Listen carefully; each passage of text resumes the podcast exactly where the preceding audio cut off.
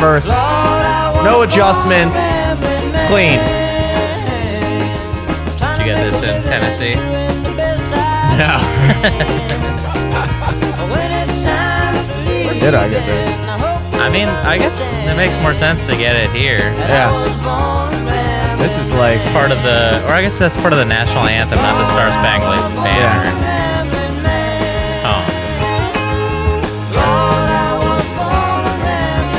Do at the Betsy Ross Museum. That's in their gift shop. They, they sell lighters and flags, but you can't light the flags on fire. not light the flag. This is for not lighting flags. you can set fire to something else via a flag, though.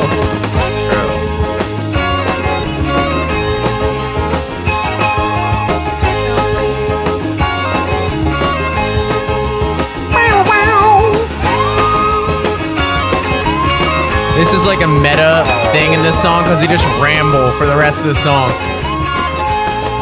Just like, dude, I believe you. I believe you are a rambling man. You have enough evidence. You stopped singing 30 minutes ago. Which honestly kind of conflicts with him being rambling. I know. Maybe it's meta in the opposite direction. Like he was like, he "Yeah, rambles on the guitar. I was born a rambling man, but I've changed. And now here's a 45 minute guitar solo to end the song. After the great verse, leaving out of Nashville, Tennessee. Live from the studio, I'm Jim Zaleski. And I'm raccoon catching Eric Glazer over here. you know what I'm saying? country names, dude. I love I love country names, man. I uh posted our uh promo. Oh, can you open that? Can you crack Yeah. that door a little bit? Fucking feeling like a coon in July right now. Well, I guess you can't. Say, uh, whatever. I was talking about raccoons. Raccoons. Raccoons. They're all they're all black and white. No, they're primarily. not. Primarily, They're gray. are they gray? yeah, they're gray. Oh, I'm and they have the little ba- the little robbers, little black stripe. You know what I'm thinking of? I'm thinking of skunks. Thinking of skunks, yeah. I gotta get You my know, they're, vermin. they're French. they are French. yeah. They're Historically, they're French and sex pests. Yes, that's known. This is known. Uh, coming at you live here after a glorious week. This time, I took a trip Yeah. to the wonderful. Uh, this is normally something I'd say just as because I do this a lot. I just make like a word that sounds like a word. Smashville. Smashville. But they call I it like s- Smashville. They call it Smashville. Home of the Smash Burger. It, I I wonder. I, I think it has something to do with uh, the hockey team because Okay. they're like big with their hockey team. The team. Tennessee Smash. Tennessee Smash. Just like how we had the Baltimore Blast. Yeah. Just onomatopoeias. Pow! the Nashville Booyah! um, no, they have the Nashville Predators, but I, so I don't know. I, I think maybe a smash. I know there's like a slap shot in hockey. I wondered if maybe it was. Smash. That's like a uh, volleyball type thing, right? Or a think tennis badminton. type thing? Badminton? Badminton when you smash it, a lot of racket sports have smashes. the shuttlecock, you fucking smash it, Mm-hmm. and uh, but I I wondered if actually it was a play on kind of like how we have Smaltimore, if they were like we're Smashville. Smashville. it like doesn't immediate. It's not immediately apparent, but Yeah. I I well, everyone does that. Schman Francisco, New Schmiami, York, New York, Chicago. Schmoss Angeles. you know, I mean, yeah, every city thinks they're small, but only some cities are truly small. And I'm here. Some of them work though. I'm here to tell you that obviously Smaltimore does the best job of that, mm-hmm. of a being small and b sounding with our nickname like we are small. But And we are kind of small. We are Nashville's pretty big. I thought it was, but I'm here to tell you, it's kind of Smashville, dude.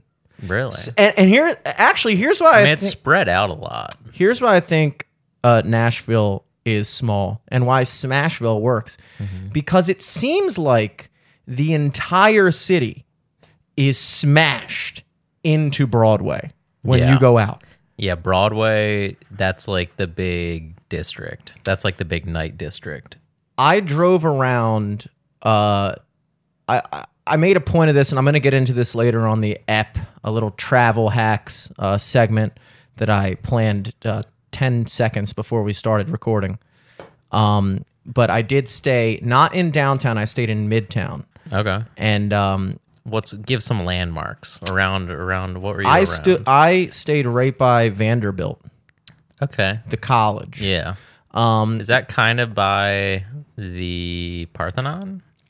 I think in Did you the check realm, that out? You had to have checked out the I Parthenon, didn't. right? I thought it'd be Are too stereotypical. Crazy. I thought it'd be. I saw the real Parthenon. bro. There's a uh, there's a music uh, museum in the basement of the Parthenon too.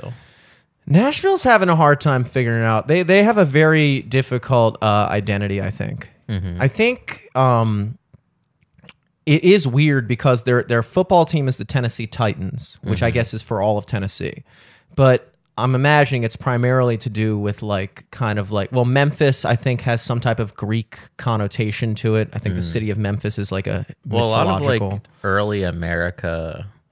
I mean, obviously, like democ- democracy in itself is based off of old shit, Mm-hmm. like Greece shit, Roman shit. yeah. But like a lot of uh, early American stuff is very Greek inspired. Mm-hmm. I feel like, and I think from what I remember, because I went to the the Parthenon a couple years ago, it was uh the hundred year anniversary of Nashville being a city.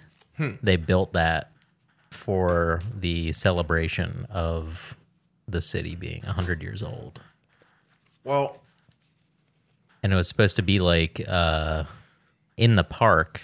They had like a, a festival every year, and they had different things. Like I think they had like a pyramid built somewhere in the park for a while. They had the Parthenon. They had like a bunch of weird like yeah. it was almost like Las Vegas now, where they have like the wonders of the world. Yeah, I got this weird thing from Nashville. I really liked it. I'm going to preface this Mm-hmm. by saying I really liked Nashville. But Nashville's super cool. It's very white though. I was impressed. Too white. for yeah, me. I was impressed at how. That's coming from a white guy. It's coming, hey, that's coming from, hey, it's coming from Eric Glazer. yeah. you know what? uh, definitely pretty white. I saw some non-white things going on there, but it's it's very. Uh, I, I think okay. First, okay. Speaking of that, uh, first and foremost, you always judge a city by its hood. How dangerous is this city really? Nashville, I'm gonna give it a not at all, which is cool. I went to Buena Vista, which is their quote unquote bad neighborhood. It was basically like you, okay, so where you live in Belvedere kind of area, Yeah, yeah. but like if you go like a couple blocks over, there's like a worse part of town over there. You mm. know what I mean? That was that. yeah. So it was like where like Towson becomes the city, like Lake Avenue, Chinquapin Parkway. That mm. was like their like on Google, like their hood. I'm like driving through. I'm like, this looks like Walker Avenue to me. Yeah. You know, so so that was impressive. There was definitely, I mean, mixed, uh, diverse uh, clientele over there. But definitely more than anything, what stood out is I didn't realize just how I'm not gonna say chuggy, but I'll say trendy. Very trendy city. Yeah. Very up and coming. For sure. It was weird. Well, I think during the pandemic, they had like a thousand percent increase in population. Mm-hmm. Like it was something crazy like that. Like that's not the real number, but it was up there like that. it I would I would believe it. I mean, I saw like it kind of reminded me of like you know how like Towson has like magically like gro- like exponentially grown in the past Mm-hmm. 10 years.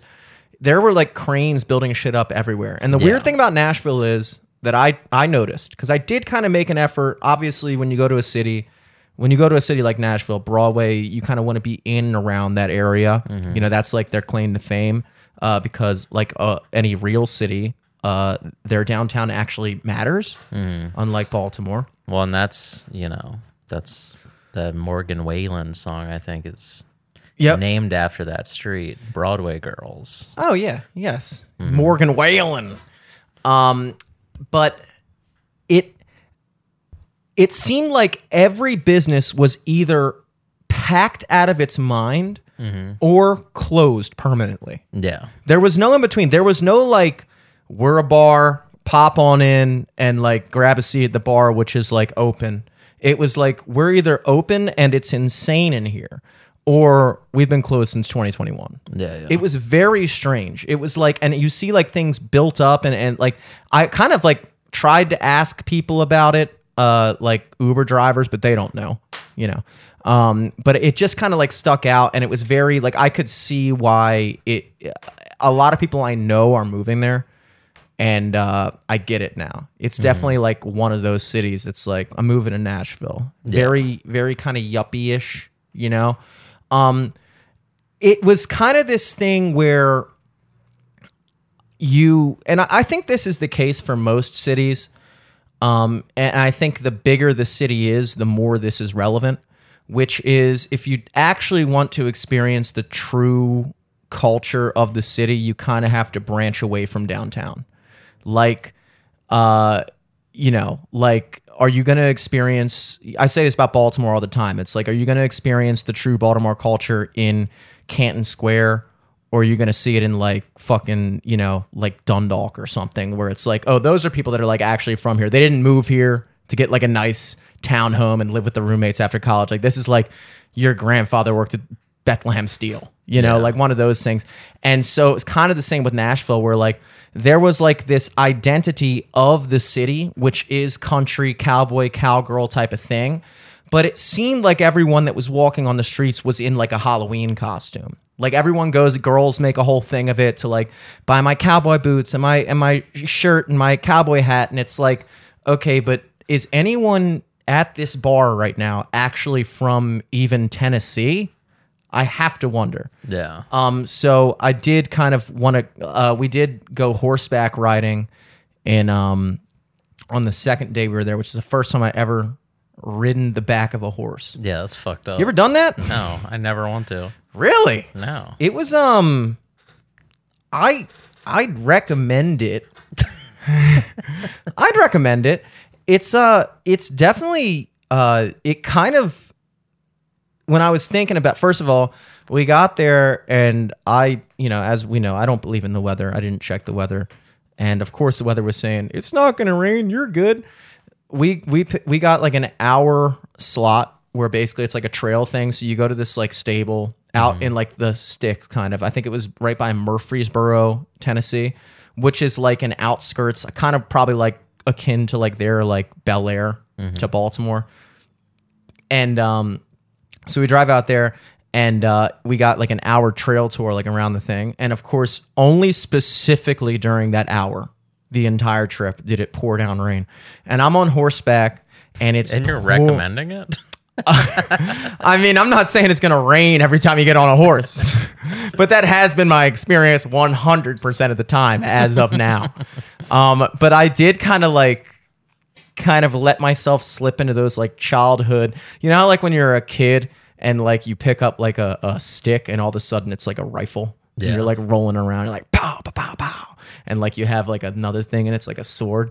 I was on horseback and I was like, this is a good time to pretend like I'm like in Lord of the Rings, kind of. And like I was practicing like my like you know how like in a movie when you see like a a, a distinguished gentleman ride into town like he's like the prince mm-hmm. and you just see like his shoulders swaying with the horse Yeah, kind of yeah. thing i was like practicing that i was like yo this like if this was 300 years ago this would be like what i would use to get Mm-hmm. around like i wouldn't have a car and it doesn't look nearly as distinguished to roll up in a nissan altima as when you pull up in a horse in the pouring rain Yeah. and you feel like I'm just imagining like, yo, like what if I just got done at the Civil War? Like just riding around, you know? It was kind of like I, I allowed myself to truly uh, embrace those fantasies. You know, it, it's something that it, it's something that I would recommend only because you kind of get in touch with a. It's amazing that these horses are able to follow like commands like that. And I wasn't. Don't get me wrong. This was a. This was like a anybody can get on the horse type of thing, and like you followed the leader. I wasn't you just like, like, break it. yeah, I wasn't.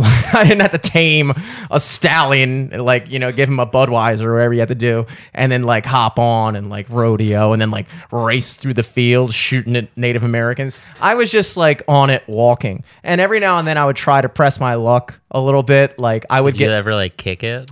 Or like uh, no. Apparently, the way you actually do it, if you're not, I mean, if you're a tourist like myself, I'm sure that it, there is some involvement of like kicking with the spurs. But they said with with the this horse, you just kind of like squeeze in, like you squeeze in on your thighs, and and then it just knows to go. And then if you like lean back and say, "Whoa," I was like, I've seen this before. And like they're giving you like a, a, a like a tutorial beforehand and uh it's just funny how much you don't know. Like i was like all right so like if i wanted to go i just have to take the reins be like yeah yeah you know like one of those things. And they're like, nah. no nah nah. Whoa whoa. I'm like okay dude i don't know. Like how do i get this thing going? How does that work on me too? but it's cool that they they like train the horses and then like you kind of like pull on the thing this way and it's just like all right i'm going this way. And it's also cool that they kind of have their own personalities you know like the thing didn't like me at first i had to earn its respect you know like the thing came up and then I, when i say the thing i mean the living horse. being the horse the horse came up she picked out a horse for me i think it was a girl named sabby sabby Okay. sounds like a girl name it could have been a guy Sabby. and uh Thing like Sebastian. Sebastian, that could be or Sebi. maybe Seba. Seb. I didn't ch- Sabrina? I didn't check under the hood. Sabrina, maybe? Sabrina could be That could Sabrina. be Sabby. Yeah, and uh, you know, I had her by the reins, and then she was like, "All right, walk her over to the thing," Mm-hmm. and I was like, "All right," and I tried to walk, and the horse was like, "No, I'm not moving." You had to grab her by the pussy. And when you're from Baltimore, they just let you. No, um, I was I was walking, I was trying to, and then I had to like give her a carrot, you know. They're gonna say kiss. I give her a kiss.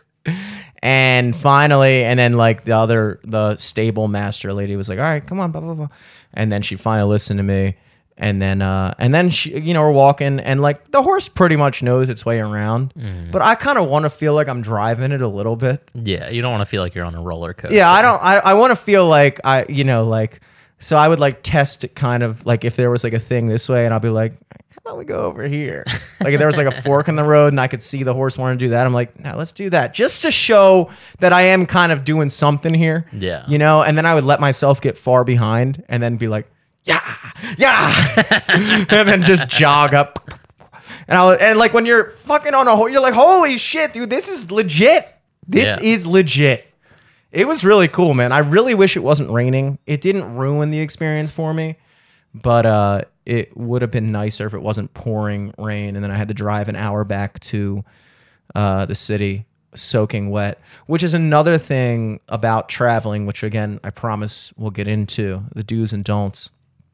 But when you've driven 11 hours, one hour is nothing. Oh yeah. It's unbelievable. When I drove down to Miami, things in perspective. yeah, when I drove down to Miami with Liv uh, last summer, just about last summer, last August, uh, it's that's like an 18 and a half hour drive from Baltimore. Yeah, it's fucked up. And then we drove to Key West, which is three hours because it's like a string of islands off of Miami.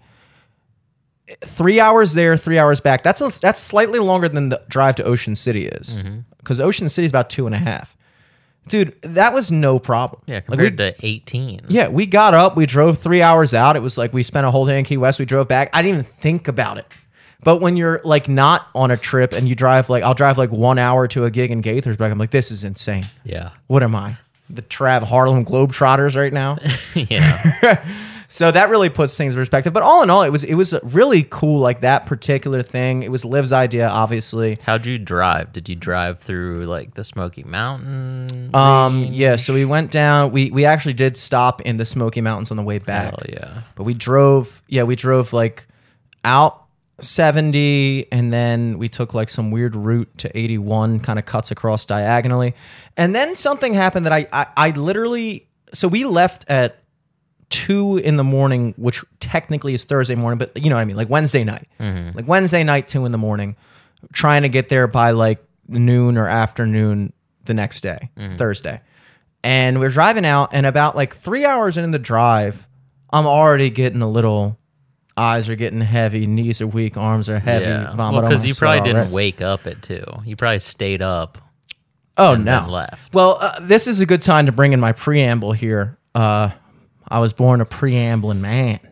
Um, that Wednesday morning, I had to wake up for traffic court at eight because I had to fight a ticket from that female cop who I talked about on the podcast before. And it was a $90 reckless driving, wanton disregard for public safety. And I was like, this is bullshit. So I requested a trial, showed up. She wasn't there. Hell yeah. She knew she didn't want the smoke. Yeah. Got out of that ticket. Hell yeah. No problem. I walked up and the judge was like, kind of like helping everybody along. And they did this thing where it's like, like I think I was the only. I don't know. There was other people that like, they would go up to the thing and, and You're she the was only like, one self-representing. I there were people that self-represented, but it wasn't really represented. They would do this thing. She kept on saying like, "You'll waive your guilty plea with the president's presence of an officer." So I think what happens is I'm just guessing this that they had shown up before, pled not guilty, and the officer was there. Hmm. And I think at that point you because they know that that's what everybody tries to do, they kind of give you the option. Be like, "All right, the officer was there, so do you now plead guilty?" Are you actually going to try to fight this? Because I know you just pled not guilty, hoping the officer wouldn't show up. Mm-hmm. So I think it was a bunch of those people that previously had shown up.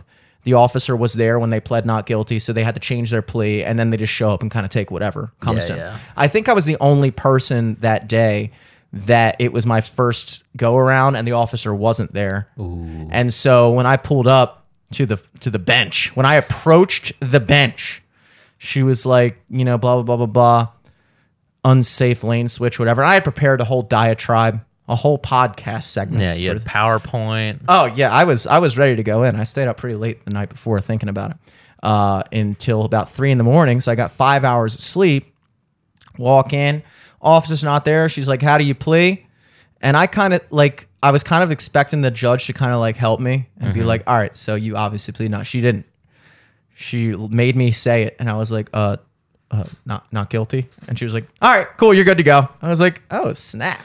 Nice. She said, "All right, just drive safer next time." Which I'm not gonna lie, kind of pissed me off yeah. because I already was driving safely. Yeah, yeah. Now you think that I'm only yeah, you not think guilty. I just got lucky. I didn't get lucky. I would have won this case, lady. Yeah. Your Honor, I was prepared to win this case. Damn. When she said like just drive safely, I almost was like. I already do. oh, I do. Oh, in fact, and guess what? I'm gonna drive for 12 hours tonight on five hours of sleep. And guess what? I'm appealing this. I am appealing this this verdict just so I can fight it in court. Just so hopefully the next time I show up, you're not here. So yeah, so yeah, that of course leads into the next night, which I did not sleep at all. So now I'm now I'm going 24 hours with only five hours of sleep to show for it, and then I have to drive another 12 You're hours. doing an all nighter. So at this point, I am weary, weary, driving down uh, the Styx Road, 81, and um, never seen this in my life before. Uh, traffic comes to a complete stop. It's four in the morning. Traffic comes to a complete stop, not for a little bit, not like a while. We didn't move for two and a half. Didn't move for two and a half hours Oh my god. we just I fell asleep and I tur- put my car in park. Liv was kind of sleeping the whole time. I said, "Look, I need you to do me a solid. You're sleeping all the whole time before and the whole time after. I'm gonna sleep now because we're not moving. Can you just stay awake and wake me up if anybody moves? You can sit and scroll TikTok, whatever you got to do. Just let me know if somebody moves. Two and a half hours asleep in the fucking fast lane. Man, that's kind of nice, honestly. It was it was nice, but but it was Because how how long into the trip are you at that point? Like four hours. Four hours. Yeah, I'm always I'm always very ambitious when I do a long drive like that. I'm thinking like, I'll fuck probably I'll make it, and then like within because the sunlight is a big power player in it too.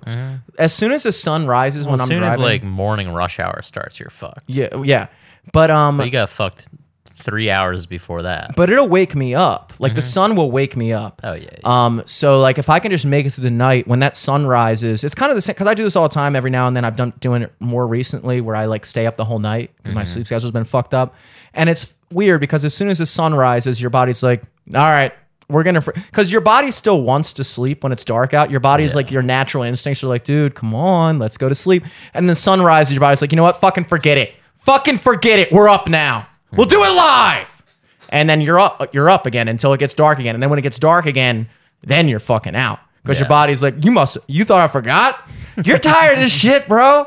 Like, oh, damn, true. I am tired as shit. But anyway, we're in the lane and we, I fall asleep for two and a half hours. And Liv tries calling information, being like, you know, what's going on, blah, blah, blah.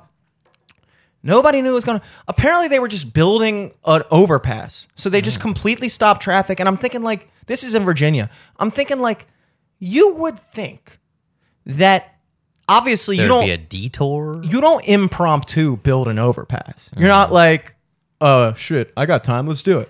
You plan this. You got fucking wide loads of steel beams coming in for months. You got architects out there going, all right, it's definitely passing over. We're good, build it. How do you not go three exits before, be like, hey, just to let you know, this road is completely shut down. Not like kind of shut down, not like you're behind like an Amish person on a carriage. Completely done. It might as well be up to a, a cliff. Just Yeah. you're not moving. Go this exit, go around. They didn't do any of that. And I'm of course it's easy for me to sit there and be like, well, I'm just driving for a vacation. But that's not everybody. Mm-hmm. Not everyone I 81 southbound is heading down to Nashville for the weekend for a fun trip. There were like a billion trucks that like have like deliveries and shit that are now delayed three hours. Now they might not be able to sleep because they got to make up that time. You know, I don't know how fucking trucking works. Uh, but I just could not believe it. It was so strange. I'd never been in this predicament before. And I actually, when I woke up from my slumber, I actually had a thought when I realized we still hadn't moved. I actually, for a moment, I thought, because I was kind of like dozing in and out when I was driving. Not really, but I was doing like the shaky thing where you're Yeah. like driving, you're like, and then I hit my a couple slaps, and it, I was due to sleep, so it was Yeah, actually yeah. very well timed. That might have been God being like, dude, Yeah, sleep. we're gonna stop the road because apparently we can't stop you. And uh, I woke up and I was like, did I die? Is this Yeah. am I in like purgatory right now? Is this what this is? Like, am I just permanently stuck in traffic? It was Dude, so I had weird. that feeling in Boston. It was on my last night in Boston, and like marijuana was legal up there, so I like smoked a fuck ton on my last night. About to go to sleep, Mm-hmm. an album came out that I've been really looking forward to, and I was like high out of my mind. I put on the new Little Uzi album, Yeah. and then in it just like wasn't what I was expecting. So I was like in my room alone. It, it was very surreal too because I was on a bunk bed that whole trip. Mm-hmm. I slept on like the top bunk of a bunk bed in our Airbnb yeah. in my own room, but it was like that was you know that was the only other bed. Yeah. So I was just high out of my mind in the top bunk of a bunk bed in a city that I'm not familiar with, listening to like a new album, freaking out because I'm like, is this my brain like Mm-hmm. figuring out? Like, is my brain trying to come up with new little Uzi Yeah, your brain- and this is the best it can do, and it sucks. And I was like, "Am I fucking dead? Like, did I die somehow? Am I asleep right now?" That's Like, a great There's no way this is real music. That's a great review for an album. This album was so bad, it made me question my existence. I no longer literally the same believed. I was alive when I popped on this album. Dude, legitimately. No, it was it was it was it was one of those things that just like it, it blew it blew every it blew everything and then so I got but again well timed. It's amazing what two hours will do for you. I woke up, pretty much drove the rest of the way there, and uh, got there at two. And again, just going back to the whole Nashville thing in general, like I I did like the touristy things kind of. Um because I think I think we probably could get into the the travel do's and don'ts at this point. Um because I think these are important things to know. And I'm going to pull these up here. Before we dive, I gotta know. Did you Yes. have any hot chicken? Oh, that's in the do's and don'ts. Okay. I gotcha. Don't No spoilers. I gotcha. I don't want to. I don't want to know if it was a do or a don't yet. All right. We now begin the travel do's and don'ts. Uh travel do. Is that like Do? one? Yeah, this is one. Okay. Why are you? I don't know how to structure two? this. I uh, I meant do. Okay. Yeah, but like. uh, Do keep- okay. start at 2. travel I'm just fucking with you. two. Do drive. If it is within, I'm gonna I'm gonna put out a feeler here and see what what your threshold is. How far of a drive would you say it's worth it to drive before you fly?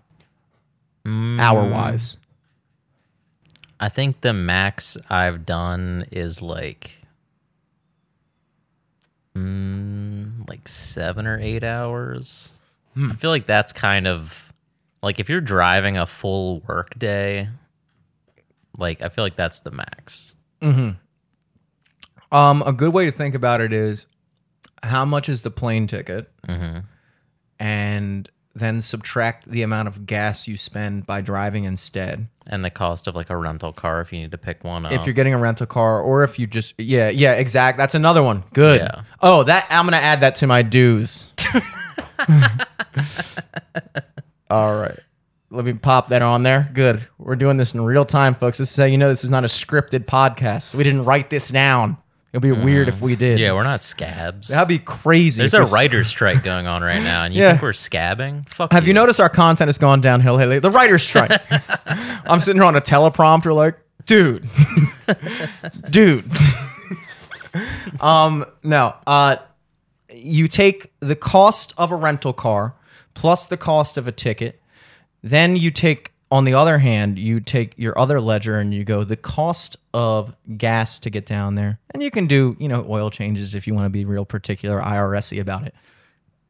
And then you take that difference and then you go okay so let's say a plane ticket was 350 which to go to nashville southwest apparently monopolizes the nashville from baltimore trip hmm. i guess Well, I mean, BWI is a Southwest hub, and Okay. then Nashville is probably a Southwest hub. gotcha okay so southwest is my only I think option Georgia is like a Delta hub. that makes sense like uh, delta I don't know. It's it's weird. You learn this traveling around a lot. yeah yeah um so 330 three let's call it 350 um i amazingly i was able to make it from baltimore to nashville i think i could have done it in one tank of gas now i did stop at certain points to fill up because i'm mature now How many miles do you get out of a tank though? uh, well, normally I have to fill up my tank after 500 miles, but that's because most of my driving, a lot of it is freeway Highway, shit, yeah, but yeah. some of it's just stop and go inner city urban shit.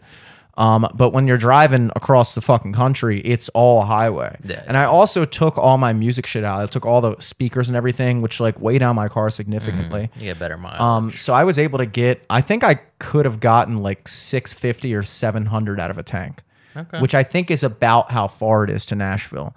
So one tank of gas, which is about sixty five dollars, I could make it to Nashville, and then back would be you know. But we're only doing one way because that that three thirty was one way, which is insane. I think. Um, so you subtract that out, and now you're looking. You're saving about two hundred fifty dollars.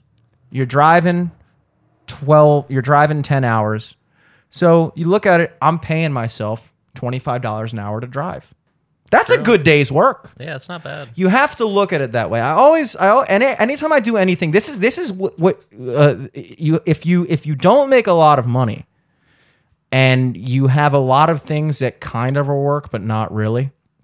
You have a lot of side hustles and weird income streams. You start to look at everything from an hourly wage.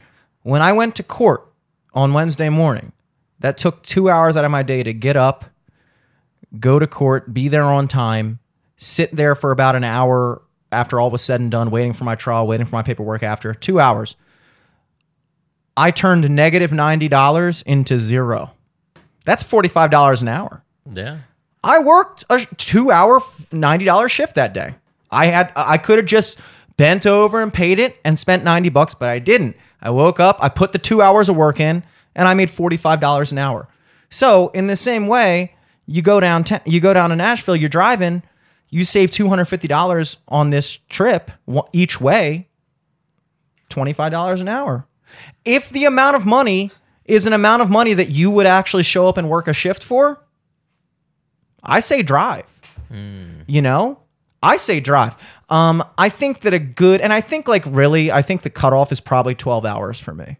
Okay. Because if I were to go, now that I've done it, it's it's a grueling drive. It's not fuck yeah. easy. But I've also done Miami Baltimore, and I've also done New Orleans and Baltimore. Uh, I guess technically four times because two each time, two each trip, and yeah. I've been in New Orleans twice. Uh, driven both times. Well, I've been in New Orleans more than that, but I've driven to it and back twice. So like those are like 18, 19 hour drives. So 12 hour drive, that's manageable. And here's the other thing, and this leads me to the next do. So so do drive if you calculate the hourly wage to be feasible, or you can go with the general rule of thumb, 12 hours. I would not recommend driving to Miami again. Yeah, it seems like. 18 and a half hours, that's too long. Terrible. Yeah. I mean, because a flight to, if I remember, a flight to like Orlando was like three hours. So Mm-hmm. I can't imagine the Miami being much longer than that. Mm. oh, it is. Uh, well, I mean, the and a half flight probably hours? not, but Orlando to Miami is probably like another it, drive wise. Drive wise, it's big. Yeah, but it's flying, insane. it's not much. Florida's deceivingly uh Yeah. Well, I mean, same with Tennessee. large. Yeah, Tennessee is insane Because you big. enter Tennessee by the Smoky Mountains, and Mm-hmm. then you're still like three and a half, four hours from Nashville. Yeah, yeah, yeah. Tennessee, it's not tall, but it is wide. Fun Tennessee And, fact and. Nashville's in the middle. If you want to go all the way over to like Knoxville or whatever the fuck. Yeah, Knoxville is e- Memphis. You mean Or Memphis, is all the way yeah, west. yeah. So Tennessee, the three stars on their flag. I looked this up when I was down there. Tennessee fact. Tennessee fact. Tennessee trivia.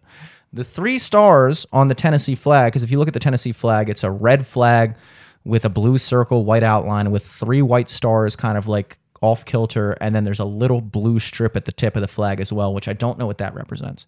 Because I can only get Liv to do so much googling for me when I drive. Well, she was asleep. Yeah, yeah, exactly. I got to wake her up.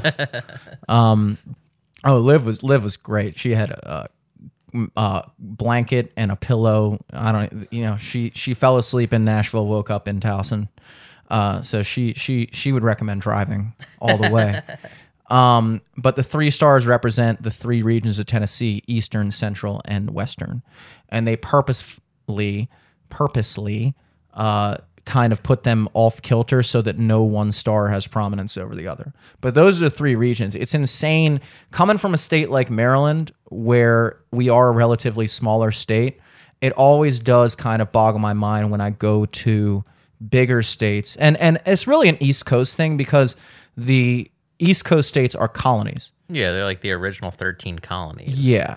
And uh, then whenever you go out past there, those are just territories. Like, and apparently, um, also, yeah, people will just go yeah, and be like, mine, mine, mine, mine, mine, mine. All right, I'm stopping. yeah, Because if you go any further, we might fall off. yeah, yeah. we don't know how far this goes.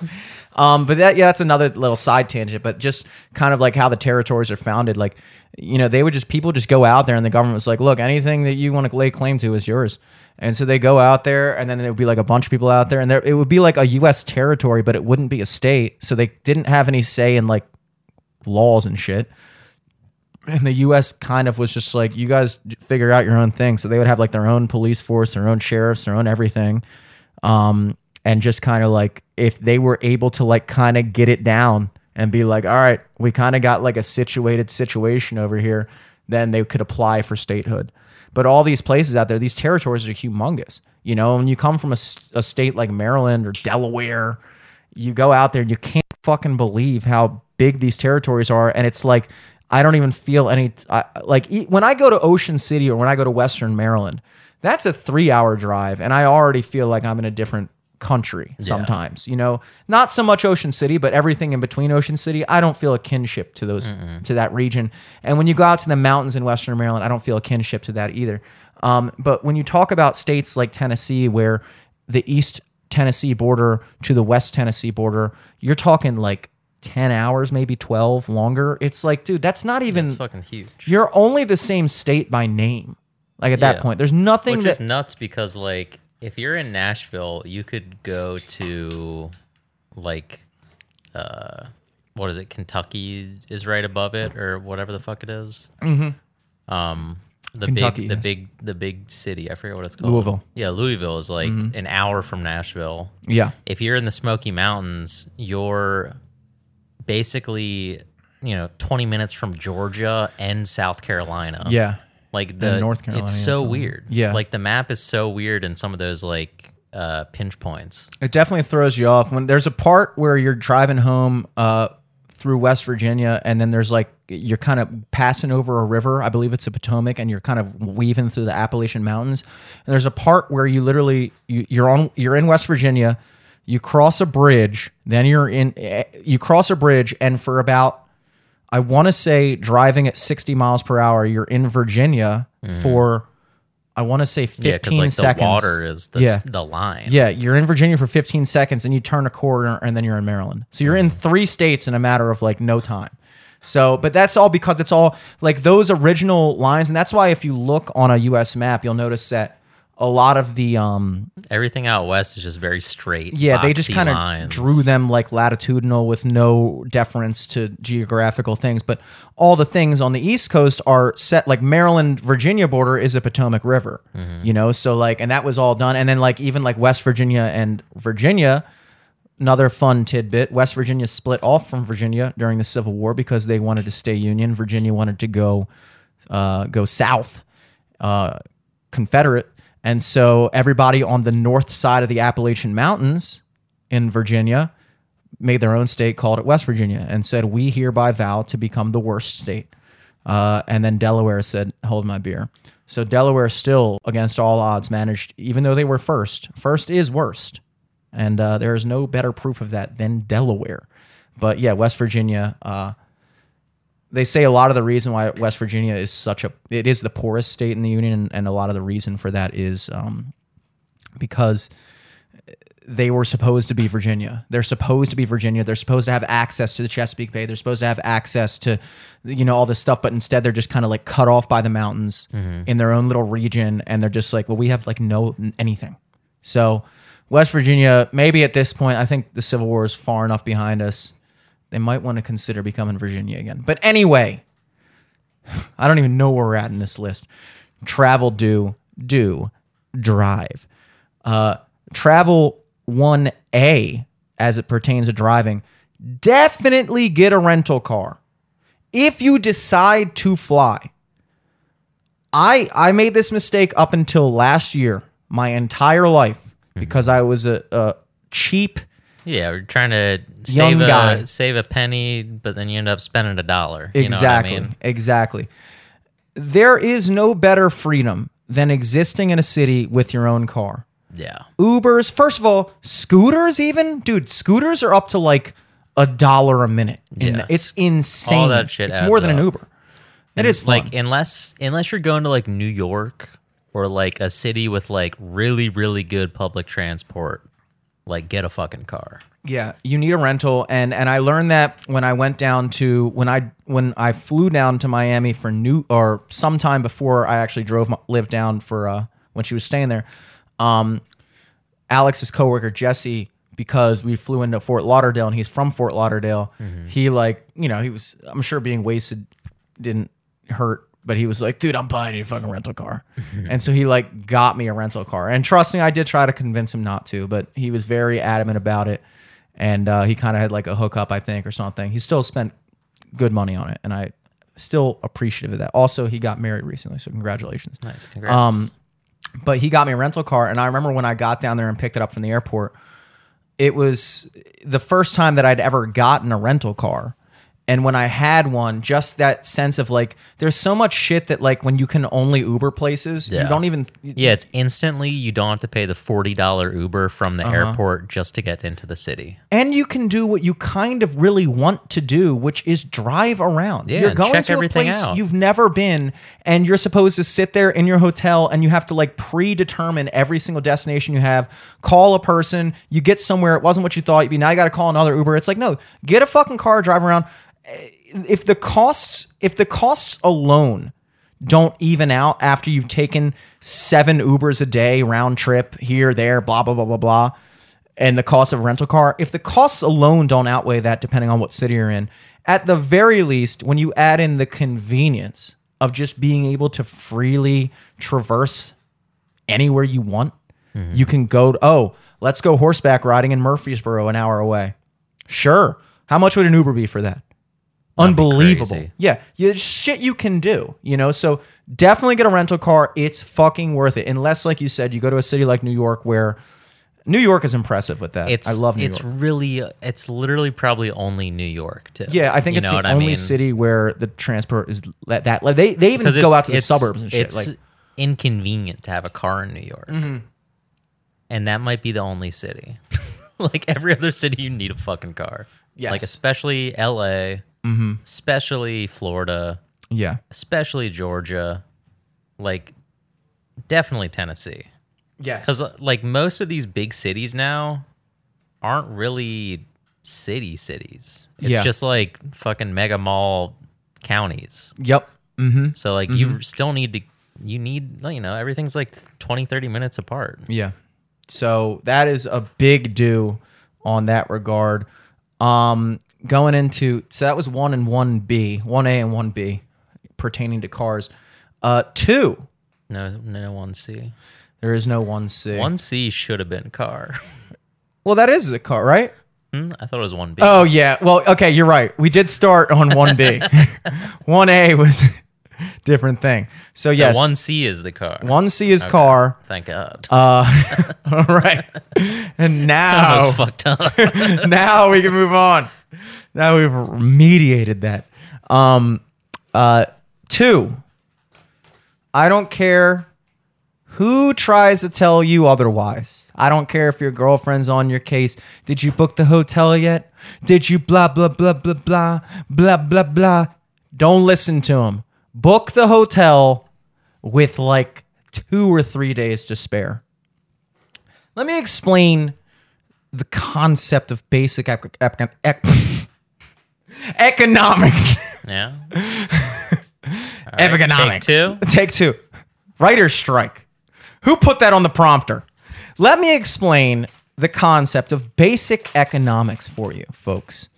I am a professional musician. This is what I do to make my living. This is how I pay for rent and such extravagant trips, trotting around the world, horseback riding This is how I afford to pay myself $25 an hour. to drive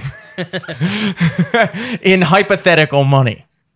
I am rolling in hypothetical money. I mean, but what is it? That's like the, the opportunity cost, right? Opportunity cost. I'm a big opportunity cost guy. Yeah. If there if you could see my bank account, how full of opportunity costs it is. oh yeah, I'm collecting big interest on that, baby. you're big on futures. Big on futures. dividends. Everything I do is dividends. Um uh shit, what the fuck was I saying? Um I play music for a living and and I try I have a set minimum that I try especially on a Friday Saturday those are obviously logically things high demand days for live music you know there people book on Thursdays yes uh Sundays I would say Thursday and Sunday are tier 2 days where like they're definitely still up more you're more likely to see live music but not quite Friday Saturday and then you have your tier 3 days like Monday Tuesday, Wednesday, which are the lowest, least likely days to find a market for live music. But Friday and Saturday are tier one. So I have basically kind of loose minimums that I shoot for depending on the day. Higher demand days means that you can get more money because there's more places demanding music. So you don't have to bend as much and compromise because if one place turns down your price, you can go with someone else. On a low demand day like a Monday or Tuesday, you might only you might be talking to the only person in town who wants music on a Monday night. So you kind of got to either take it or leave it. Um, so that goes with everything though. That goes with everything. If you're flying, if you're booking a plane, a hotel, anything. Everybody in business, their goal is to fill up and maximize profit. If you're a hotel and you are about a week out uh, from the or uh, from the weekend that you're trying to book, and there's still several rooms available, does the price go up for those hotels, or does dare I say the price go down? Of course it goes down because at that point the hotel is already filled up a solid amount of rooms at people who booked a month, 2 months, 3 months, 6 months, a year out maybe in some cases. Um they just want to fill that room and get whatever they can get for it because otherwise it's sitting there vacant making them no money. So, and this is this is kind of another thing where like we talked about certain rules don't apply for certain places. If you're going to a city like New York, uh, the rental car rule 1C does not apply. Um, if you're going to a place like Ocean City, a small beach town where it's very realistic that the city could actually sell out. Yeah. But I make those jokes with Liv when she's like, Nashville, what if there's no rooms left? Nashville's not going to Yeah, sell out. Nashville's not gonna sell it's out. It's a humongous city. New York is not going to sell out. I promise you, on any given night, there has never been a time in history when every hotel room in New York was booked. It's not going to happen. Okay. So when you go to a city like that, you have to understand that you could show up the day of and find hotels available. It's fucking Nashville. Now, what I like to do, just because I don't want to deal, I don't want to play it that close to pocket, but three nights out, Wednesday night or, or Tuesday night for a, a Thursday trip, I book a hotel, great room, king bed, suite, right in the middle of where I want to be. Way cheaper than anything. Because Liv got fed up with me because I kept on procrastinating with it. And she was like, fine, you just book it. then." She kept on being like, did you book it yet? Can we talk about the hotel? Can we book? I was like, look, you know what? Just let me handle it. And that way, I'll handle it and it'll be good. And guess what? It'll save you all the stress and, you know, whatever. And we go there, and I said, "How much do you think this room was?" She was like, "I don't know, like a thousand. I was like, 600. 600. Got it for ha- basically half as much as you thought. Why? Because you got to understand basic economics, folks. Basic economics. You do not have to book that far out for hotels. Also, rule 2B. The This- only the only um you brought up the Ocean City point, which is great Mm-hmm. because I fucked myself one time doing that. It's a necessary caveat. Yeah. um, but I would say uh, this does not apply to air travel though. Air travel, you book it as far out in advance as you can because the last minute tickets are always fucking jacked the fuck up. Gotcha. Yeah, I've been kind of. I, I almost included that in this, and I didn't because I, something felt wrong about it. Because I have had experiences where I've gotten fucked. I've also had experience where I've I've benefited from it, but I would say with air travel, it's definitely more of a hit or miss thing. Yeah. there have been times when I've gotten tickets cheaper than I should have booking, but there's also been times when I've definitely been like, I wish I booked this earlier. Yeah. So air travels, I don't know how to explain that really. Um, but so I don't. I, it doesn't really quite fit into my whole theorem, which is why I just chose to ignore it. That's why I chose to drive. Yeah, I chose to drive because I haven't figured out the formula for that yet. Um, but hotels for sure in big cities that that's a good way to go because, like I said, otherwise the hotels' choices are we either give people kind of a bargain rate on this, or we just make zero money this weekend on this hotel, and then you know nobody benefits. Um, rule two B as it pertains to housing um, this might be a point where we disagree. I'm, I'm uh, zero. I'm done with Airbnbs. I'm over them. I'm 100% hotel It's- gang. It's not um like before Airbnbs was the cheaper option. Yeah. But now it's like almost the same. And and to be fair, I do I do tend to pick Airbnb over a hotel for most vacations. But for work, definitely fucking hotels. Yeah. Um, I think it kind of depends. I, I did just to do my due diligence. I did kind of browse around Airbnbs. Their site is kind of not user friendly. I found it's kind of weird to navigate. Like it took me like, I felt like a 80 year old when I was on their website. I was like, am I like old and don't understand how the internet works, or is this site not exactly like the most intuitive site? Like you kind of got to like really dig to find like things. I don't know. It was weird. Um, but there people have been talking apparently airbnb's stocks have gone down significantly um Yeah, it's like Airbnb is failing. yeah and i think that you know airbnb definitely hit and i think about this a lot mainly because uh um you know joey and your like atb's like show four and a half stars the whole premise of that show was an airbnb and like i did say to joey i was like man you guys should like do something with that concept and blah blah blah blah and i was like the only thing i would change though is maybe the airbnb thing wouldn't be as relevant now. Maybe you could kind of put a twist on that concept if you you know assuming that you didn't want to just do like a season two of the show but just because i've just noticed kind of like in popular culture airbnbs have kind of fallen off. And i think the reasons are very obvious for it. It's just the main thing for me at, at this age is uh, I want accountability on the other end. I want to deal with a like I'm kind of the opposite when I go to like a restaurant. I don't like going to big corporate restaurants. I like going places where people are invested in the business. They have a personal connection. You might even meet the owner. Like I, I think that you get a more high quality experience like that as opposed, and also you get a more uh, authentic experience when you travel around because a Ruth Chris in Nashville is not going to be that much different from a Ruth Chris in Baltimore, but your local thing might be different, you know, from a local thing in Baltimore. Um, but I'm not that way with hotels.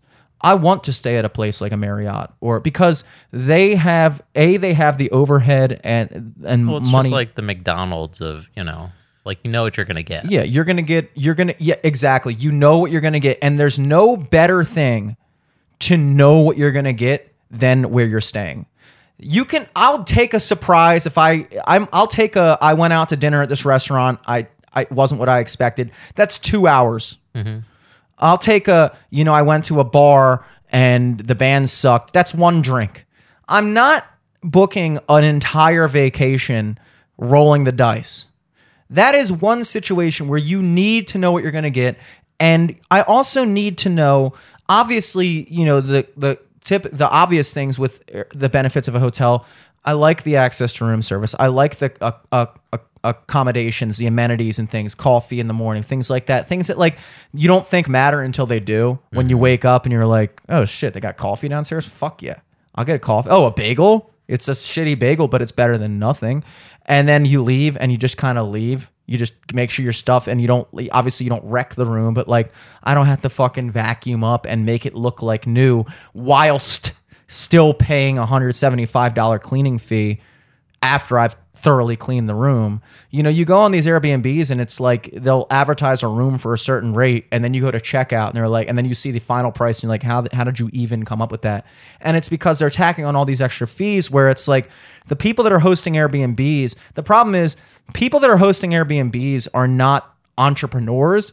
They're people that want to make passive income on a room in their house. And so they don't well, want now now Airbnbs are like all investment properties and shit. So it's like people are trying to like min max making money and giving you a shitty product. Yeah, they have no interest. They have a room in a good location, and they don't want it, it. It's very much passive income, and it's kind of akin to like slumlords, where like you'll have these like, you know, uh, investment companies come in and just buy up buildings and just be like, we're just gonna put people in here and just keep everything at the bare minimum, and you know, and just squeeze any amount of money like we the can get. out of cheapest mattress, the Yeah. cheapest couch that we can imagine. And so that's what these Airbnbs are. They don't want to deal with any of the extra shit that actually makes a hospitable stay.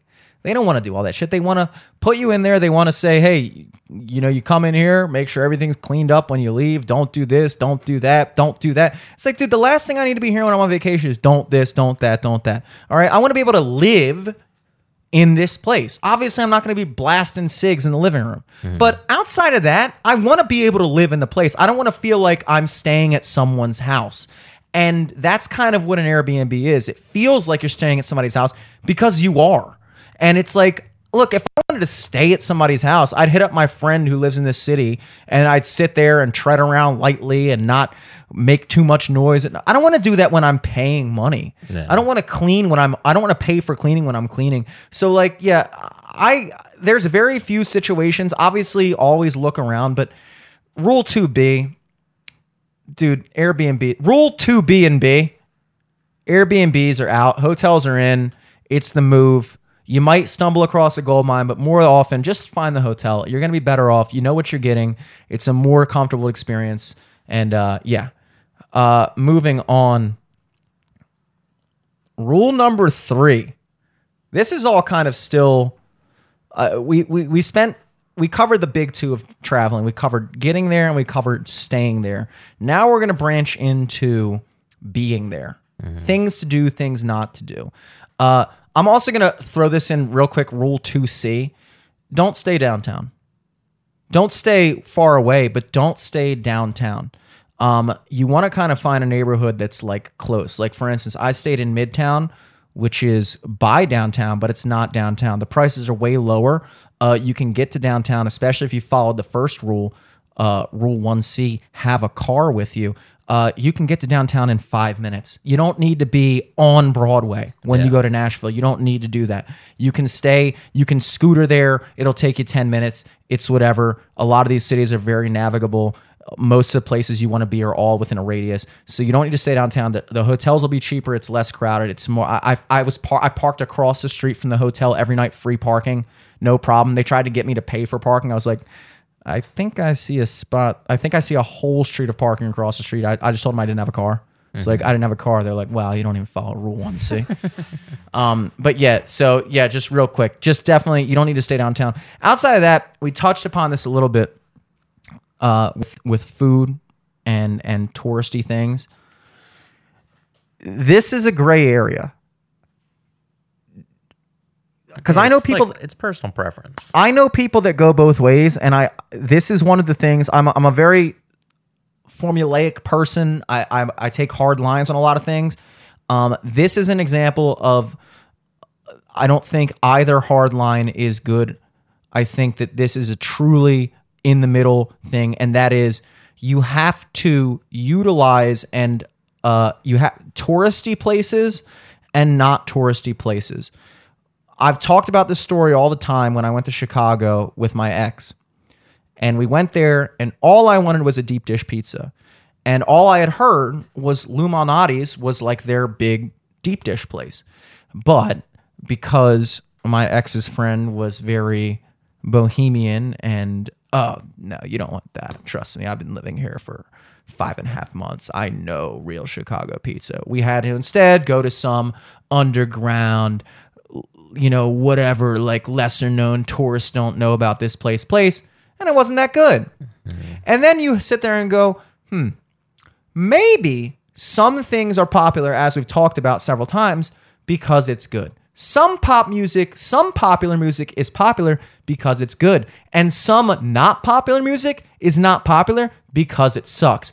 Not everything is automatically shitty when it's popular, and not everything is automatically dope when it's not popular. Sometimes people don't know about your pizza place because your pizza place fucking sucks. And Lou Malnati, who started making pizza 100 fucking 78,000 years ago in Chicago and has now expanded to a point where everybody around the country knows him, that dare I say potentially could be because the fucking pizza's good, you know? So I did go to Hattie B's because I Oh, yeah. employed that tastefulness. I saw that the line was longer than I would have liked, but we went to the one in Midtown, which was nowhere near as bad as the one in downtown. The one in downtown, I would not have stayed in line. But I did wait 30 something minutes in line at Hattie B's Midtown, and it was fucking awesome. Yeah. And you know what? You're not going to And sit also with all those people going in and out of there, you know it's gonna be fucking fresh. Mm-hmm. You know you're not getting shit that's been sitting around all day. Yes. And look, the opposite side of that is I've been on vacations with my friends that are, you know, that they they just they just they uh, there is a tourist trap, they'll get trapped. You know, they'll walk down. You have to have a good sense of things. There are places that kind of like this is another thing we've talked about in the past, but like you go to like a beach place like a Cancun, you know, something like that, St. Petersburg, Daytona, like beachy places. And then you can you have to have a sense of when a bar is trying to pretend to be exactly what you want it to be. Yeah. Like there'll be like a tiki beach bar and you're like, "Oh my god, what a coincidence. That's exactly what I want. A tiki beach bar." And it's like, trust me, dude, you might find out the actual best place is fucking Sam's, you know, and you go to Sam's and it's the best fucking bar, you know? So you have to, you know, not fall into like you're on Broadway and it's like honky tonk throwdown. You're like, all right, but actually, I bet you this bar over here, the purple chandelier, is awesome and probably the better bar to be at. So, like, those are things you have to have sense of. But there's other things that Hattie B's, when you Google best chicken, best hot chicken in Nashville, and it's not just most popular. You go, you go on private reviews of people reviewing it, and they're like, "No, Hattie B's rocks." Yeah. You can't just be the kind of person that's like, "Well, it's the most popular. I'm going to go to fucking Linda's on Seventh. No, don't go to fucking Linda's. If Linda's was as good as Hattie B's, you'd fucking Google it, and Linda's would show up. Yeah, there'd be like three Lindas. Yeah. Like, wait, which one do I have to go to? Yeah, to? which one do I go to? oh, So it's a chain. Oh, so they're good. yeah, exactly. So I went to Hattie B's. It was fucking awesome, and I and and like that again. So so you have to obviously first and foremost. I I shouldn't even need to say this to anyone. do not obviously go to national chains when you're in another town. I mean, if you're going, if you go to Nashville and you go to a fucking Chili's, you're a lost cause. If you're fucking going to roost, Chris, I can't even talk to you. You don't. This this this segment is not for you because you're Yeah. too far gone. If you go to the Nashville Cheesecake Factory and get the Nashville hot chicken there, like Yeah. It's just I can't even fathom it. I can't even fathom it. So that's we're not even going to discuss that. We're assuming that everyone listening to this podcast is at least somewhat, you know, uh, uh, thinking sentient being enough to know that we're really discussing local chains versus, you know, sh- obscure random places and having the wherewithal to know that sometimes a local chain is good. Look, you come to Baltimore, you see Royal Farms. Guess what? The chicken's fucking good. Yeah. Get over it. and it's it's, good. you don't have to have that for every meal, but you might as well try it. Try it out. Come on. Try it out. And So- you loved it. I loved it. It was great. It was the perfect amount of heat. I was tempted to go spicier. I got hot, which is two notches below because it's like they have like I, I like the way they did. There's like safe. six levels of hot. There's like southern, which is no heat, which Live got mild, which is one above it, and it was still pretty hot. But also, I think my tongue was sensitive because like once you've eaten something spicy, kind of everything's spicy. It's. Yeah, it weird. just reactivates it. Yeah. Um. So like, and then they have like mild, medium, hot, which they have in brackets of like this is like kind of like where you want to be for like a normal person, and then they have like two above that. And I was like, Jim, look, I know you eat a lot of Indian food, but you don't need to be getting fucking damn hot right now. All right. Yeah. They told you what the uh, range is for normal people. If you want to give yourself a pat on the back and get the hottest of normal.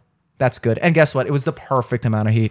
It was exactly how I described it. As hot as you should get for a normal person. I was like, that's me. I'm not an abnormal hot guy. Yeah. You know? And if you if you're still doing shit the rest of the day, it's like why risk having to have like a fucking oh my god, Yeah. I got to take a shit now Yep. moment. Yep. Absolutely not. Why ruin your day with that? Mm-hmm. And I fucking love hot food. I mean, I think when I went to Hattie B's, I got the max because I knew we just got in and we're going to our hotel for the night. Boom. boom. Boom. Air, bed, and bathroom is all you need there, baby. Um, this um I like how we're still at three because I just keep doing subcategories every one. uh, I just want to toss in just a quick one for 2D. Stay, I think, three nights. I've always, this is a personal preference of me, of mine. I don't need to, uh, I, I I prefer multiple short vacations over uh, less long vacations. I'm a big proponent, uh, unless you're going to a place like Europe or something, where like obviously you're not going to to Europe for three fucking days. Yeah. but, But, if what you're you're go- doing is, all right, let's do three nights here, then we'll go to a different country for three nights, and we'll go to a different country for three nights. Boom. See? You know what I mean? Yeah, that's awesome. That's what you want to do. Look, I mean, there's only so much there's only really so much you can honestly get out of one singular trip, I think. It's kind of like they say like uh smoking weed, you don't get high the first time. I think when you go to certain cities, you don't truly enjoy the city until you go back again with some type of sense of a baseline of what you know is good and then you can branch out from there. Yeah. Because the first phase, the first time you hit it, you rip it, um you're just kind of trying to figure out anything that isn't shitty. Yeah. And then once you get to go back again a year later, yeah, we were just in Nashville last year. You go back and then you can kind of be like, you have like your baselines and you can be like, I'm going to do this and that because I know that was awesome. And maybe we'll try something else this time, blah, blah, blah. That's when you're really experiencing the city because that's what people in that actually live there are doing all the time. I live in Baltimore. I know the places I'm going to hit. I go to the same fucking bars all the time. And every now and then I try something different and maybe it sucks and maybe it doesn't but now i'm actually experiencing you know i'm living in it. So i think three nights is just about as long as you can actually do to uh, on on one take. One take of a city you get there and this kind of falls into rule four. You don't have to go out every night Look, we went out. We went out to dinner on Thursday because we had just. I had to sleep when I got into the hotel at like two. I slept for like three hours. Woke up just in time for dinner. We had dinner somewhere. Blah blah blah blah. And I was like, I'm good to stay in tonight. We'll go out tomorrow night. We went out the next day. We went horseback riding. We went out that night. Great time on Broadway. But I got it. I get it.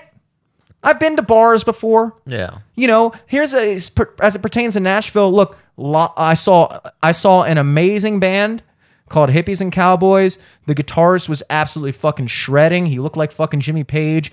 You could tell that it was like like they have like lights. They had like fucking sound men. It was not the sophomore at the point experience. It was not us mixing from stage. It was like this is a professional thing. They had like guys coming in and like performing songs and popping off and not being on the next song. It was like it's a whole production and like it was it was awesome it was awesome that's that was the band that played that kid rock song before the podcast um but i also saw a lot of bands that i was like all right dude we get it. You i guess magically because you just are in nashville people are gonna think you're good but this is this is trash. This is trash. Like there were so many bands that i saw i was like dude we could we could rock these dudes under the fucking absolute table which is kind of how i expected to feel.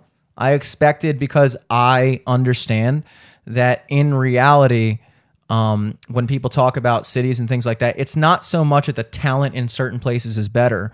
It's really just that there's more good talent.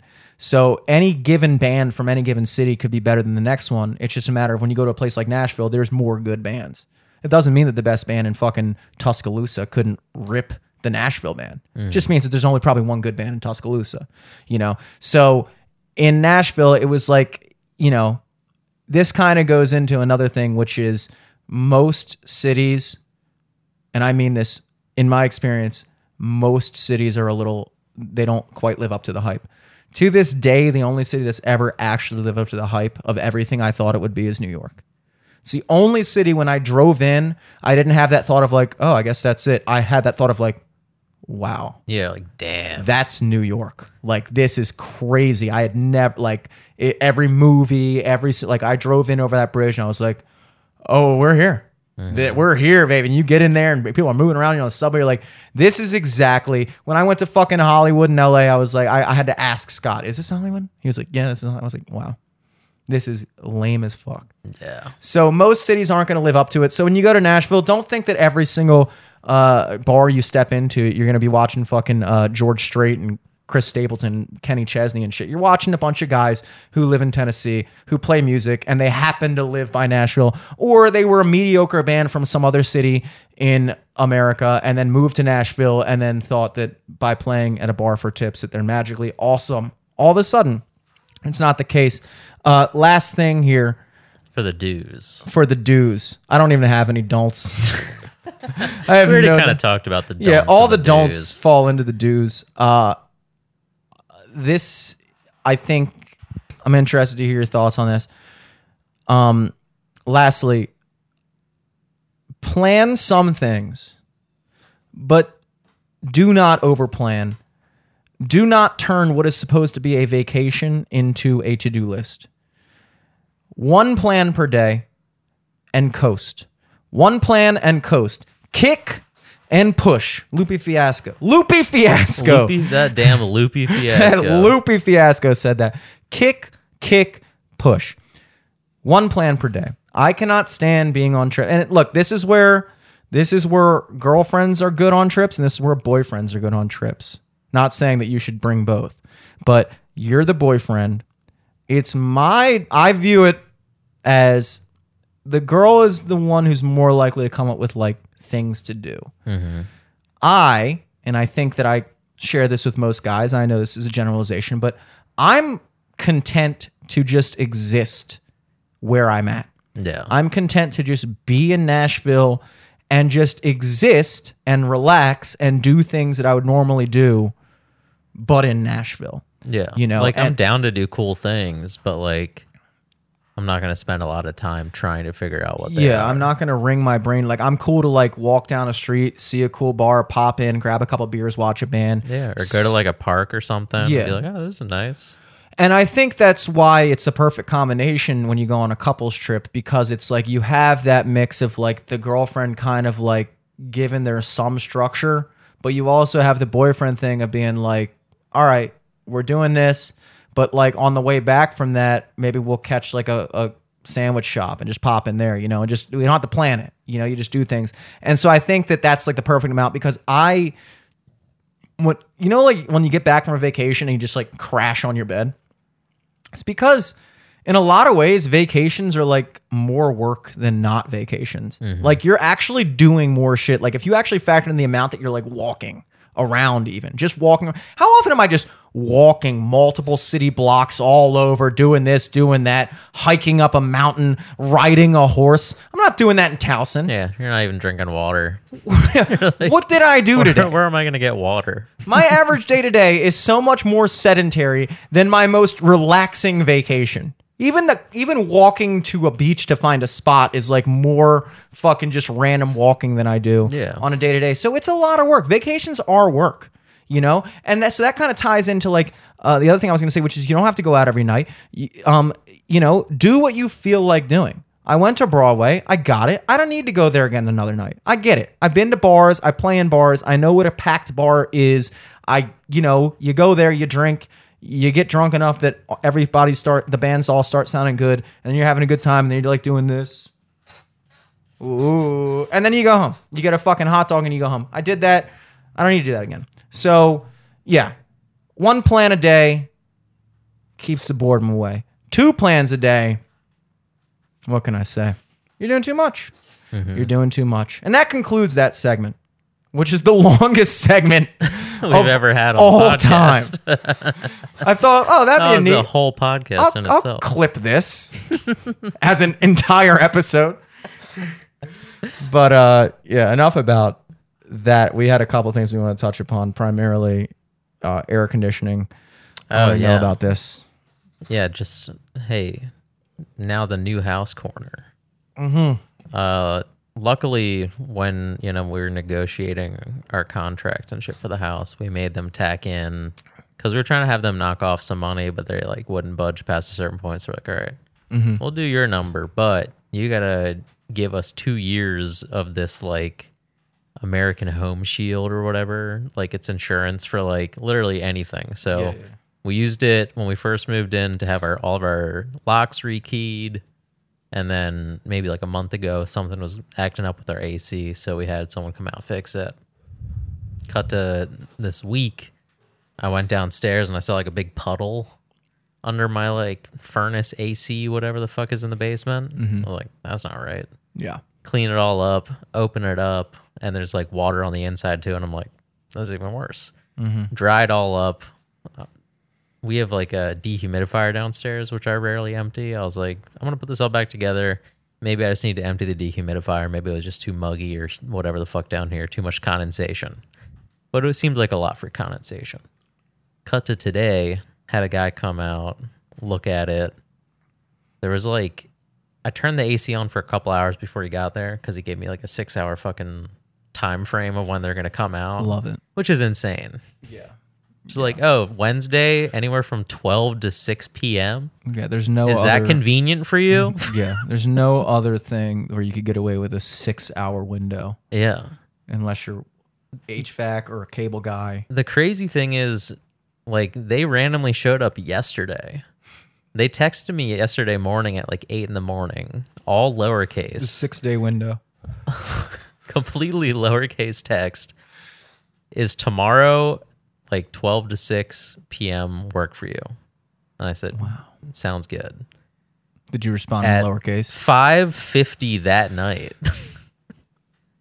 An HVAC guy comes. And he's like, "Hey, I'm here to look at your house." And we're like, "Oh, you're actually not supposed to be here today. You're supposed to be here tomorrow."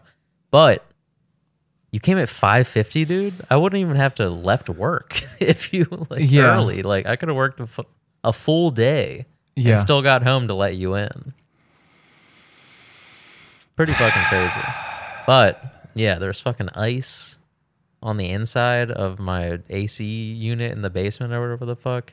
So the air was coming in. It was so cold, and I guess there's some sort of like low coolant thing, mm-hmm. Or uh, there's also some screw loose. He said there was like a little bit of oil leaking. So he, Jesus. he filled me up with the You changed your coolant and oil. the oil or whatever the fuck, and tightened a couple screws. And he's like, "You should be good." Every 5,000 miles, you got to change your air conditioning oil. I guess so. but my theory is the guy we had come out to look at shit a month ago left something loose. oh, you mean the lowercase uh, day off guy messed something up?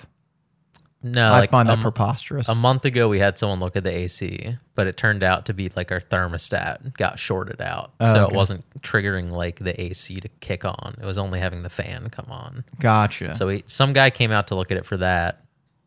I'm thinking he left something loose or whatever the fuck. Made another guy come out. these are uh uh yeah it it sucks um that that's kind of what you deal with with like any of the what's the insurance company um, American Home Shield. And they'll just like dispatch it to a random company in your area Yeah. that they're partnered with. the issue is with these insurance companies and I, I say the same thing about when you get like body work done in your car i always tell people as the uh, person who has the insurance you have the right to get anyone to do the job let's use in this instance i don't know how it works with home insurance so i'm just going to talk about car insurance. I'm assuming it's the same though. So if not whatever. But for cars you have the right to get someone else to do the work on your car as long as and, the insurance company is only liable to pay the amount that they gave you the estimate for. So if you can find somebody that'll do the work for that amount you can pick anybody you want that's a I guess like a licensed whatever dealer. Um, and then I guess also like if they charge a little bit more, then you can still apply the insurance coverage and then pay the rest on top. But I would still recommend that. Uh, and usually an insurance, uh, any car mechanic, uh, body work, whatever, they're gonna just they want the work. So unless it's like this a ridiculously low estimate for the job, they're gonna do it for that job. And the problem is these insurance companies they want to pay as little as possible um obviously for any claim. And they also have like a rolodex of or like not even a rolodex like just like one company that basically like for instance with there- there's like this place called collisions american collisions auto care up in cockeysville and they basically field like every insurance claim. Because i best i guess their business model is just like look we're not the best but what we will do is agree to do any job at any rate in exchange for the insurance company always kicking over their their jobs to us. And so what happens is they have like an insane amount of work to do. And their whole business model is not doing quality work. It's volume. It's quantity not quality. And so you'll send your car in there uh, like um, my ex had something wrong with her car door and it took them like three weeks to do it after they told her it would be like five days or it shouldn't even be five days Yeah. you know but it took them like eight times that amount and then when it came back it still didn't it wasn't right and then she had to take it back and have them do it again so it's like these places you know i'm i'm certain that it's probably the same with home insurance where it's like you have this insurance coverage and then you tell them something's up and so they get the worst guy who doesn't even have a fucking shift button on his cell phone to capitalize a letter to come out there and give you a six hour window and then show up with uh 24 hours and 10 minutes from when he should have shown up and then do a shitty job. And then it's like and then you're just caught in this loop where it's like i wonder if you have the ability to be like all right how much is this estimate for? I'm gonna go get fucking this other guy. I'm gonna go get dominic Selesky to come in here. Tony Selesky to look at my ac i don't even know if he'd know anything about that but still apparently neither does that fucking guy but yeah it's just it's But, hey, blasphemous the guy today did a great job. Did it pretty quick. And uh at least for the the home insurance shit, you just pay a deductible, like flat rate for literally anything, and then they'll send someone fix it. And if they can't fix it, they'll replace whatever it is. Sick. I'm having similar uh, issues at my apartment. Very similar. My air conditioning is leaking. I had a maintenance guy come into my apartment, which the maintenance guys in my apartment building are a little more lax about coming into my apartment than I would like them to be. They have a key and they'll just knock. And it's like, I guess I could tell them to go away, but it's kind of like they kind of do the same thing where it's like a six hour window. It's like, dude, this is one building Yeah. where you get caught in traffic in the fucking elevator. Like, come on, man, figure it out. And uh, they'll come up and just like walk in the apartment. And it, this time it wasn't. I thought it wasn't. He was like, yeah, the apartment below says they're getting a leak in the ceiling, so we had to like check this thing. I'm like, great. So now I'm fucking sitting here trying to watch my fucking political YouTube videos. I can't watch that because I got the fucking guy. I'm trying to eat fucking uh, egg McMuffin that I made on my stove. My dishes aren't really done. I'm sitting there in my fucking underwear. I'm not putting pants on for you. Uh, this I'm I'm in my living room. Yeah. You should take your pants off. If anything, you know, read the room, match the vibe. So he's in there sitting right next to me working on the fucking vent and and I'm just like is this really what I have to put up with just because the apartment below is getting a leak? That's their problem. They should be sitting in here right now, and I should be sitting in their fucking apartment freely watching YouTube. Because this is your problem. this is your problem. And I'm fucking dealing with it. You know? So now he, he gets done. He's like, oh, your collection pan or whatever. I've had this fucking leak, and the thing is, you have yours in the basement, so you can see like a puddle or whatever. Mm-hmm. Mine goes under the carpet, so Yeah. I'll just step on my carpet, and it's just wet. Mm. And it's been like that for a long time. And here's the difference between a homeowner and a renter. I'm probably going to move out in November. That place is, it's like the apartment knows that Yeah. and it's just throwing a fit. And everything is going my entire i my birthday's coming up in august and i like to usually have people over um, on my birthday do a power hour or whatever.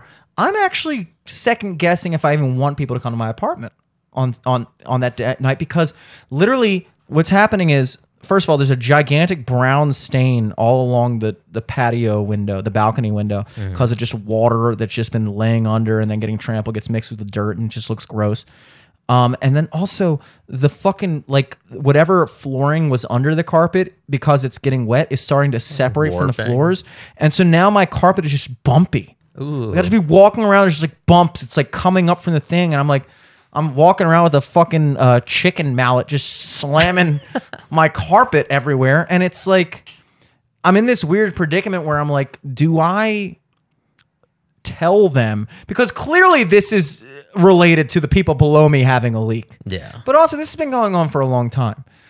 I don't want a situation where the last two months of my living there are with my entire living room being torn out Yeah. and maintenance guys coming in at will every day, all day, leaving it like that for a week and then coming back and restarting. I don't want that. Yeah. No. So I'm almost that. like, do I just leave? Like, do I just have a bumpy carpet for the next three months? I'm almost thinking, yeah. Yeah, I'm in a weird predicament. Like, do I just have a living room that I don't want anybody to come into? Do I maybe like have to like put a sign and be like caution, gross floor ahead, like one of those fucking yellow guys where it's not like a guy falling, it's just a guy like looking side eye. Yeah. Like, Danger, you might look at me weird. it's uh yeah, I, I don't know how to I don't know how to think Yeah, about it, but it up. sucks. It's fucked up, dude. it's fucked up, but also it's like that's not your problem, and you shouldn't make it your problem by having to deal with construction. But uh yeah, other than that, is there anything else relevant that happened? Uh I don't think so. You know, I'd, AC. Um, I saw Oppenheimer. We don't really have to talk about that. Yeah. It was great. The the shitty part about it was having to see it in a movie theater that like they just didn't really care about. Like uh you could see like one of the exit signs behind the screen the whole movie. God, I hate that. So like there'd be like a really dramatic scene and someone walks off screen on the right and you're like, "Oh, there's the exit sign." There's okay, that's taking me out of it. All right, try to zone back in on the movie. Up, eyes move down to it like a fucking mouse over a video you're trying to watch. Wow. Um, but very good movie. A little loud for me. yeah. Whoever was a made that little movie loud. should have turned it down. You should have turned it down a little bit. but great film. Oppenheimer, of course, about the guy who invented the atomic bomb, Mm-hmm. who also invented the sentence, which has never been said again, and for good reason. Not because it's a terrible thing to say, but because it sounds so stupid. I am become death, Destroyer of Worlds. destroyer of worlds. It was actually um in the movie. Spoiler if you want it. Mm. So if anyone hasn't seen it, maybe skip you know a minute or two. Japan But loses. they give the origin story of that phrase, and it's um he's banging a chick Nice. and then she like gets off his dick, goes to his bookcase, picks a book out, and she's like, "What's what's this language? And he's like, oh, it's Sanskrit. She's like, can you read it? And he's like, I'm teaching myself. Like, what does this say? And then it's like, I think it's a story about like Vishnu. And it's like, I am Vishnu. Or like, I am death. I am become death, destroyer of worlds or something. And then she slips his dick back in her. Nice. Yeah. That is awesome. Yeah. Oppenheimer, you dirty dog. It was kind of crazy because the first like quarter of the movie, he's just like, you know, getting with chicks. That's what, that's what, it's kind of silly in a way.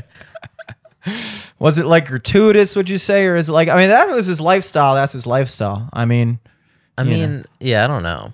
I don't really know how much of that is true and how much is, you know, made for the movie. But uh it wasn't the only sex scene in the movie. I would hate if my grandmother banged Oppenheimer, dude. That'd I be would crazy. hate that, dude. Because he was going after like taking women. Yeah, Yeah. yeah, yeah. Oppenheimer. Now, suddenly, the atomic bomb is the second worst thing you ever did. Mm-hmm. He was a womanizer. Womanizer, you piece of shit. But also at the same time, they kind of like MLK'd his ass. They tried to like discredit him and his accomplishments because the US was trying to, you know, keep their uh, weapons manufacturing going and building bigger, better bombs. So, is he like? Is he thought of in history? Does he go down in history as a good guy or a bad guy? What's the interpretation here? Um, I mean, a lot of people, you know, I don't, I don't know how much of this is true. This is just all like shit that I've seen in media and whatever we learned in school. But it's like pe- people didn't think Japan was going to give up, and instead of having thousands and thousands of people die over and over and over again, let's drop this show of force and make them stop. Yes. Now, did the movie cover it all? Because we discussed the bomb before on previous podcasts. I think with Liz. Did they warn the cities or no? What's the they final answer on they that? did warn the cities. Okay. Um, but also like the death count was, you know, quadruple what they thought it was going to be. Wow. Still up in the air. I'll have to catch that. I'll it's, watch that. It's fucking good, and it flies by. How It's long so is it? fuck- It's three hours, but like it fucking. Is it on your server? No, not yet. The only reason like you know it's long when you see it in the theaters is because like by the end of it you're like I had to pee so bad, Uh-huh. but I can't get up. Yeah. I might go see that tonight.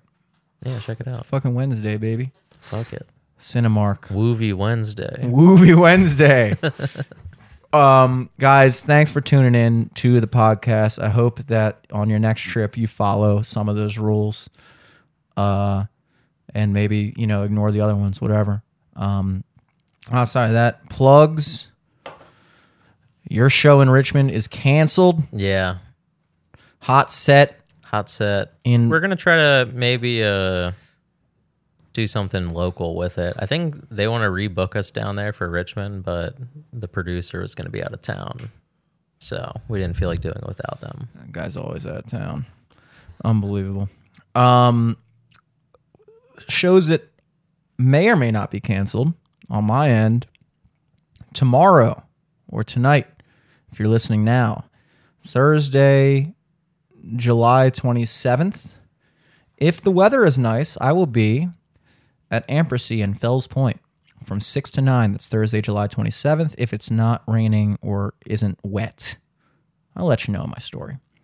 Uh, this Friday, July 28th, Johnny Buckwheat and the County Kid.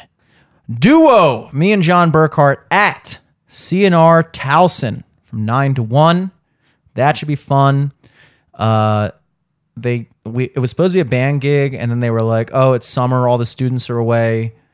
Uh, so we don't have the budget. I kind of feel like that's a myth, a Towson myth. That's a myth.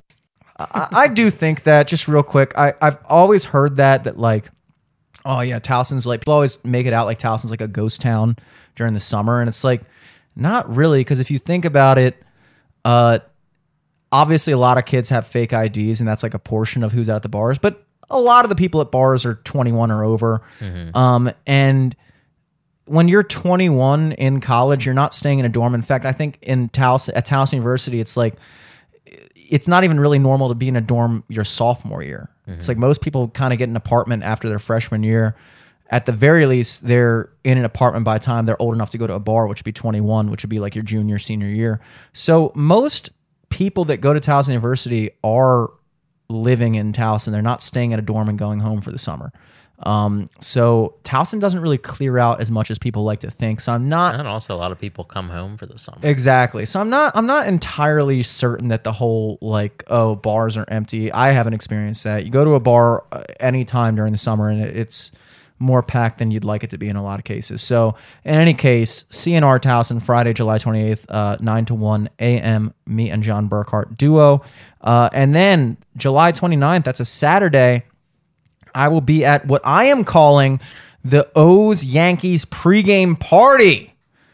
It's not branded as that, but I have decided to self brand that because I'll be at Cross Street Market in Fed Hill from 2 to 6, right before the Orioles play the Yankees at home at 7 p.m. at Oriole Park Camden Yards, which is just a bop down the road. Hell yeah. So if you're not currently, if you're not hanging out at Pickles, you're probably drinking in Fed Hill. And you'll probably see me. And I'm also, you'll probably see me at the game because I'm going to the game, which, if you want to go, you should because I can get more tickets.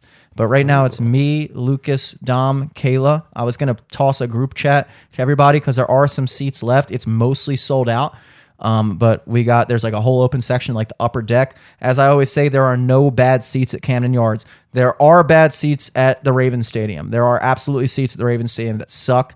Uh, that is not the case at Oriole Park. Oriole Park, there are no bad seats. The cheapest seat is a good seat. Um, so we will be there if you want to come out. I'll send a group chat, get everybody going. Yeah. Uh, so that's July 29th, 2 to 6 at Cross Street Market. Um, other than that, at sophomore MD with three O's, uh, Jimmy Selesky across the board, Eric Glazer across the board, and of Yeah. course at LFTS podcast on everything. Till next time, folks. Peace. Peace.